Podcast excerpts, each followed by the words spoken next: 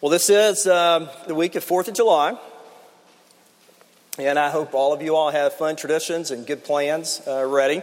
One of my traditions for the past 10 years or so on the morning of 4th of July is that I like to go downtown and run the Bluegrass 10,000. Uh, I always see a bunch of you there. Sherry and Terry Simmons, you all are always there waving to us. Uh, but it is a fun time, and I always look forward to this. It's one of Lexington's finest moments. Uh, this year, God willing, I will not be the only member of my family who runs 6.2 miles on Thursday. I am officially putting my 17 year old daughter on notice. I have paid her fees. Uh, she has promised to run this with me. She's never run more than three miles, uh, but she is committed to running this on Thursday, regardless of how hot it is. She knows I'm telling this story. She was here at the first service. Here's the issue with Sarah. Sarah's great. Sarah's the most extroverted person I've ever met in my life. If there is a group of people having fun somewhere, Sarah intends to be right in the middle of it. So if half of Lexington is downtown running a race, there's no way she's not going to be right in the middle of the race. She loves it. There's only one problem about this scenario, and you can probably imagine. Sarah doesn't like to run. She doesn't like to exercise. That's just not her deal. She likes running clothes. She likes running shoes that match her running clothes. She likes Instagram before and after she runs, but she has no desire to become a runner. The sweat, the pain, the tears, no thanks at all. Again, my hope for her is that we have a good time, and I'm sure that we will. Will she ever become a runner? I doubt it, but she might. If you think about it, and as we look at our passage this morning, if you want to be a runner or if you want to be anything that requires maturity, you have to really desire what you're becoming. You have to love the work that is in place inside of you in the process of becoming what it is that you desire to become. You see in our passage this morning in 1 Thessalonians chapter 2, we see the, the Apostle Paul, and you can even just sense his words as he's writing, as we read, is that he's excited because there's a group of people, a group of Christians that he has ministered to that he had to leave in the middle of the night because of the persecution. But he hears a report that they are doing well. And he is excited about that because he now realizes they are excited about what they are becoming. They loved what God was doing inside of their life. So it raises the question for us this morning and I pray that this will stir our hearts as we are followers of Jesus. Are you excited about the work Jesus is doing in your life? More importantly, are you excited about who Jesus is making you? Are you excited about the growth that comes in following Jesus? You see, whenever this happened in your life, God called you out of darkness. He spoke His word into your heart. And if you know Jesus now, that means that your heart has been changed, that you repented of your sins, that you put your faith in Christ, and you became a whole new person, and now His Spirit lives inside of you. When that happened, He began a new work inside of you. He began a work of making you all that you were supposed to be from creation, to make us whole. He's working to make us very different people. So now here we are as followers of Jesus, falling more in love with Him, and His ways are replacing our ways. He's making us holy, and He is chipping away at all of those things which persist in harming us. And now Paul is talking about these new believers, and why is he so excited? He's excited because of their response to the gospel. Paul now knows that their faith is real, it's genuine, it's not fake. They have the real thing at work inside of them. They want what God wants for them. There's proof. And you can see this with the celebration of that work. So, my heart for us, my prayer for us, my proposition for us this morning is that we will be people who love what God is doing inside of us. So, from our passage, two, two quick points for us this morning. If we're going to love God's work inside of us, first, We'll embrace God's means of changing us. And secondly, we will embrace God's method of changing us. So notice his means and notice his method. First, look back at verse 13 and see the means at which God brings about the change in our lives. Let me read this again because it's so great. Verse 13. And we also thank God constantly for this that when you received the word of God, which you had heard from us, you accepted it not as the word of men, but as what it really is the word of God, which is at work in you. I'm so glad this passage is here. It's so brutally honest about what happened to us in the past and what is going on inside of us now. You see, Paul's excited, not just that he heard things are going well, it's not that. It's he saw that a miracle had taken place inside the lives of these people. Now, the reason for his heart being full was the discovery that these folks loved that the Word of God was preached to them. Ponder that for just a moment. Think about these people and what happened. When they accepted Paul's preaching and recognized that it actually wasn't his clever teaching, but rather it was God's word from him. Rather, they were not tricked, they heard the words of God through a man. Do you see the miracle of what happened? If you think about this, you'll realize it's a completely supernatural work. If you know the story of the Apostle Paul, Paul was known for killing Christians. So here he shows up into their community and he preaches a message a message that tells these people that they are sinners and they need a Savior, teaching them that they need to repent of their personal sin. That the God who created the universe was the God who now loved them in the person of Jesus Christ. From this crazy man, they heard this crazy story and they believed it. He called them out of their sin into a relationship with God, and they were converted.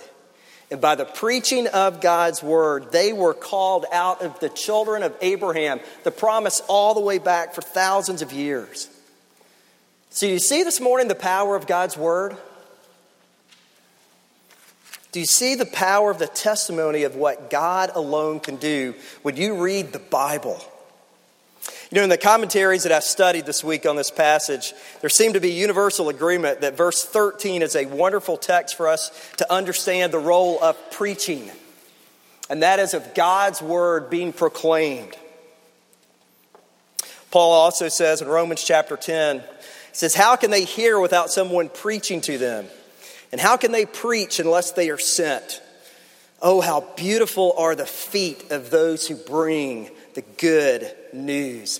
So that's why when you come to church at TCPC, uh, why I hope in our denomination that you'll always hear God's word preached.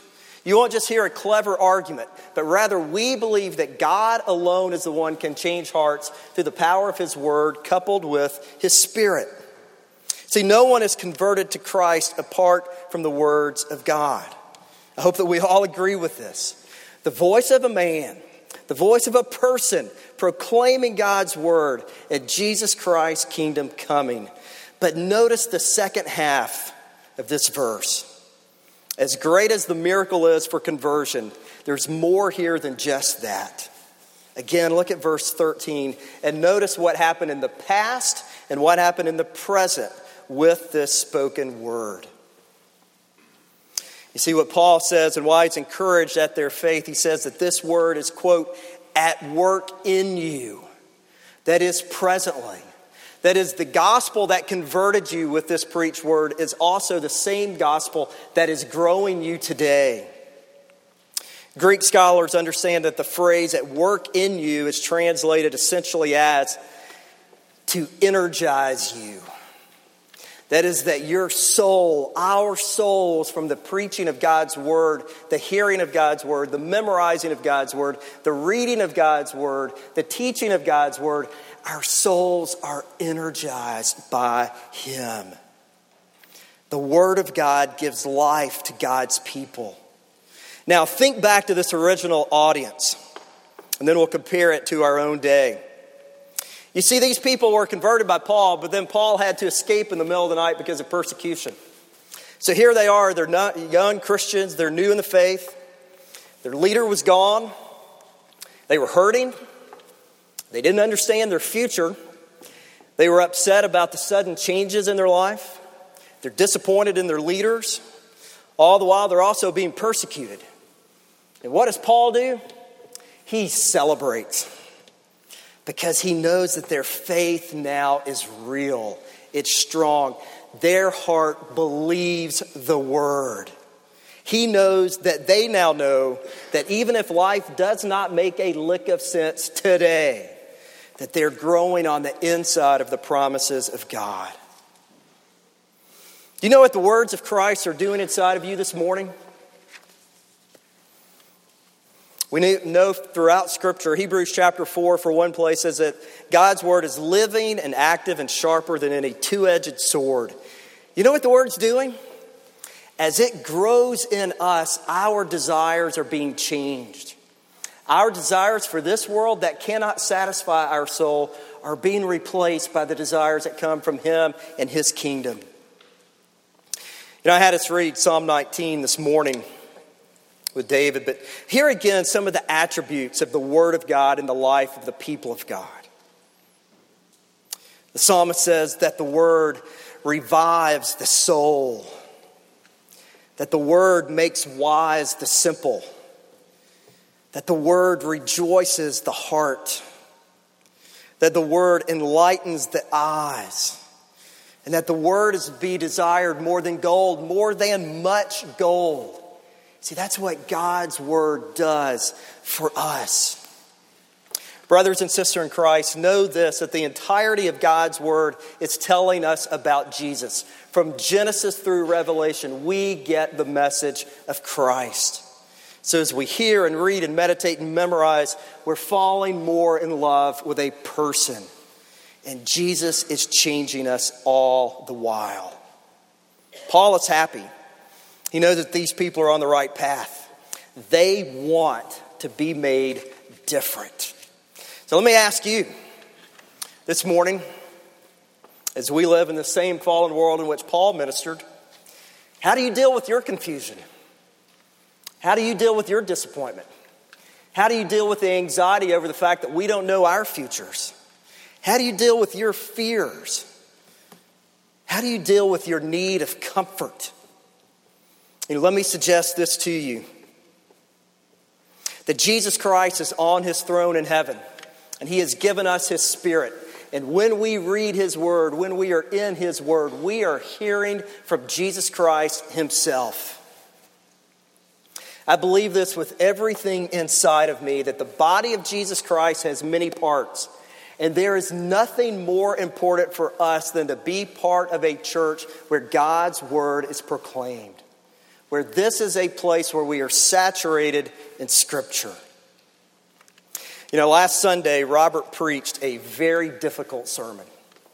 If you were here, you know that it, was not an easy week as he dealt with the abuse in our church and our church's history.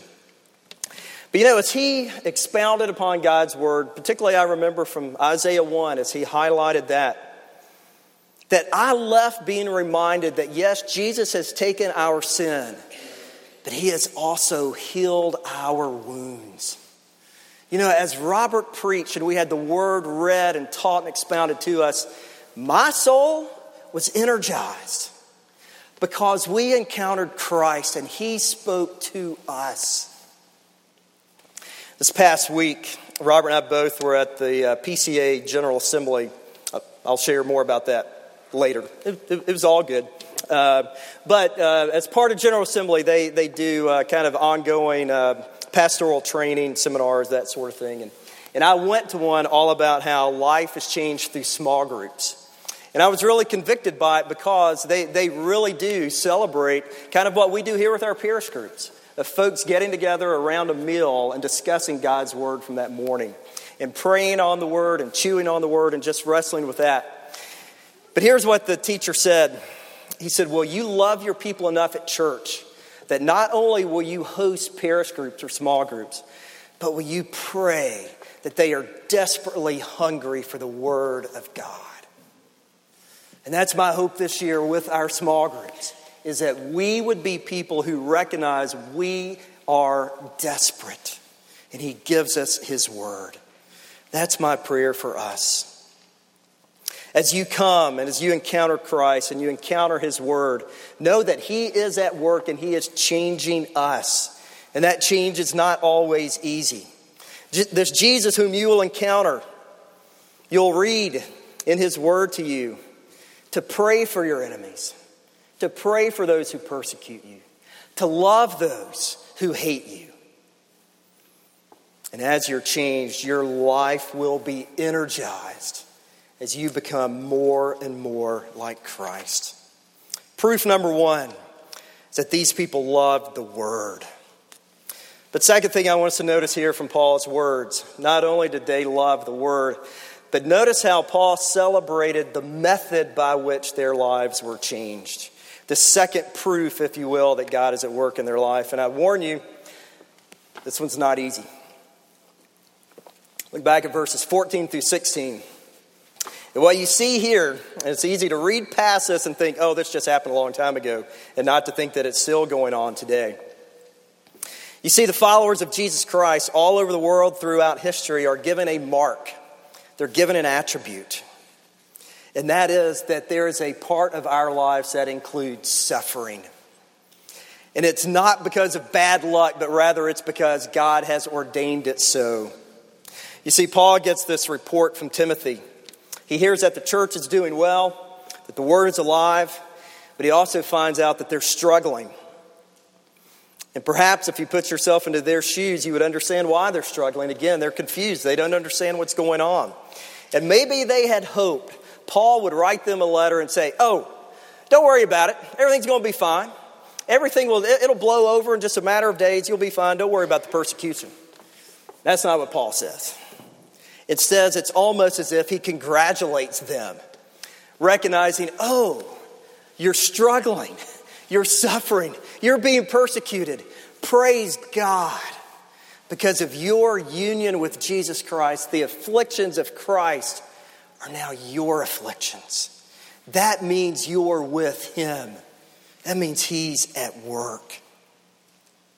He said that your faith means that you are now imitators of all of the other churches in Judea. To imitate means that you become like them.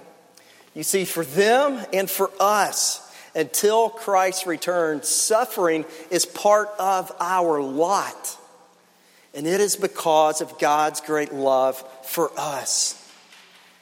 God sovereignly, mysteriously allowed things to draw out the need for the hunger of God's word. Paul's not disappointed by their issues, he's encouraged.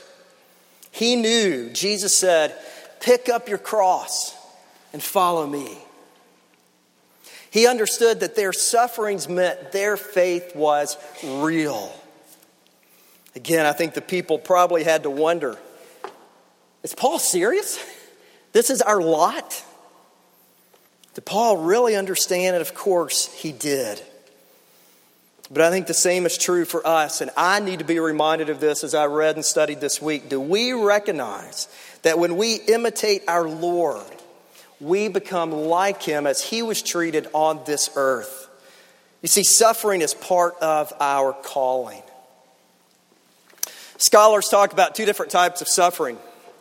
One is a suffering of punishment. That's where you've done something wrong and the Lord will discipline you. That's not what this is about.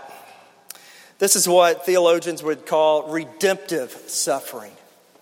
And that is where God, as a loving Father, cares about us so much that He allows things in our life that are difficult to draw us closer to Him.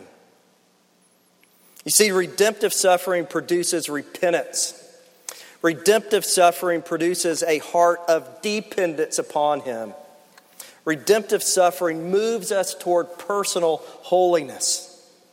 Redemptive suffering reminds us of the reward that someday will be ours in Christ. Redemptive suffering produces the ongoing reminder that Jesus Christ loves you so much, He suffered for us. You see, in the midst of whatever suffering the Lord allows us to go through, it draws us to say, Come, Lord Jesus. And when that happens, we get more and more and more of Him. Again, specifically for these folks, their issue was they were being persecuted. I don't know what your suffering is this morning, but I know you can easily think of ways in which you would love to see the Lord do something different in your life, and He has not chosen to do so. Can you then in turn see that God loves you so much? That's how committed to you He is. One of my heroes in the faith is a man named Joe Novenson. You may have heard of him. He is uh, the pastor at Lookout Mountain Presbyterian Church in Chattanooga, Tennessee. And I heard him preach a sermon one time uh, about his own personal journey with Christ and the fact that he, he deals with depression in a very significant way. And Joe Novenson has asked the Lord for year after year after year to take his depression from him. And God has not done that. And here's what he said in his sermon about this He said, If God is sovereign and in control, and he is, and if God loves me desperately, and he does, and my depression continues, what that means is my depression is part of Christianity. It's part of my story of faith. It's what the Lord is doing in my life as He grows me more in Christ's likeness. As He's making me whole in Him, He uses this. You see, the issues and the suffering that we have in this life reminds us of how short this life is. That God has a greater plan in store for us than what we can create now.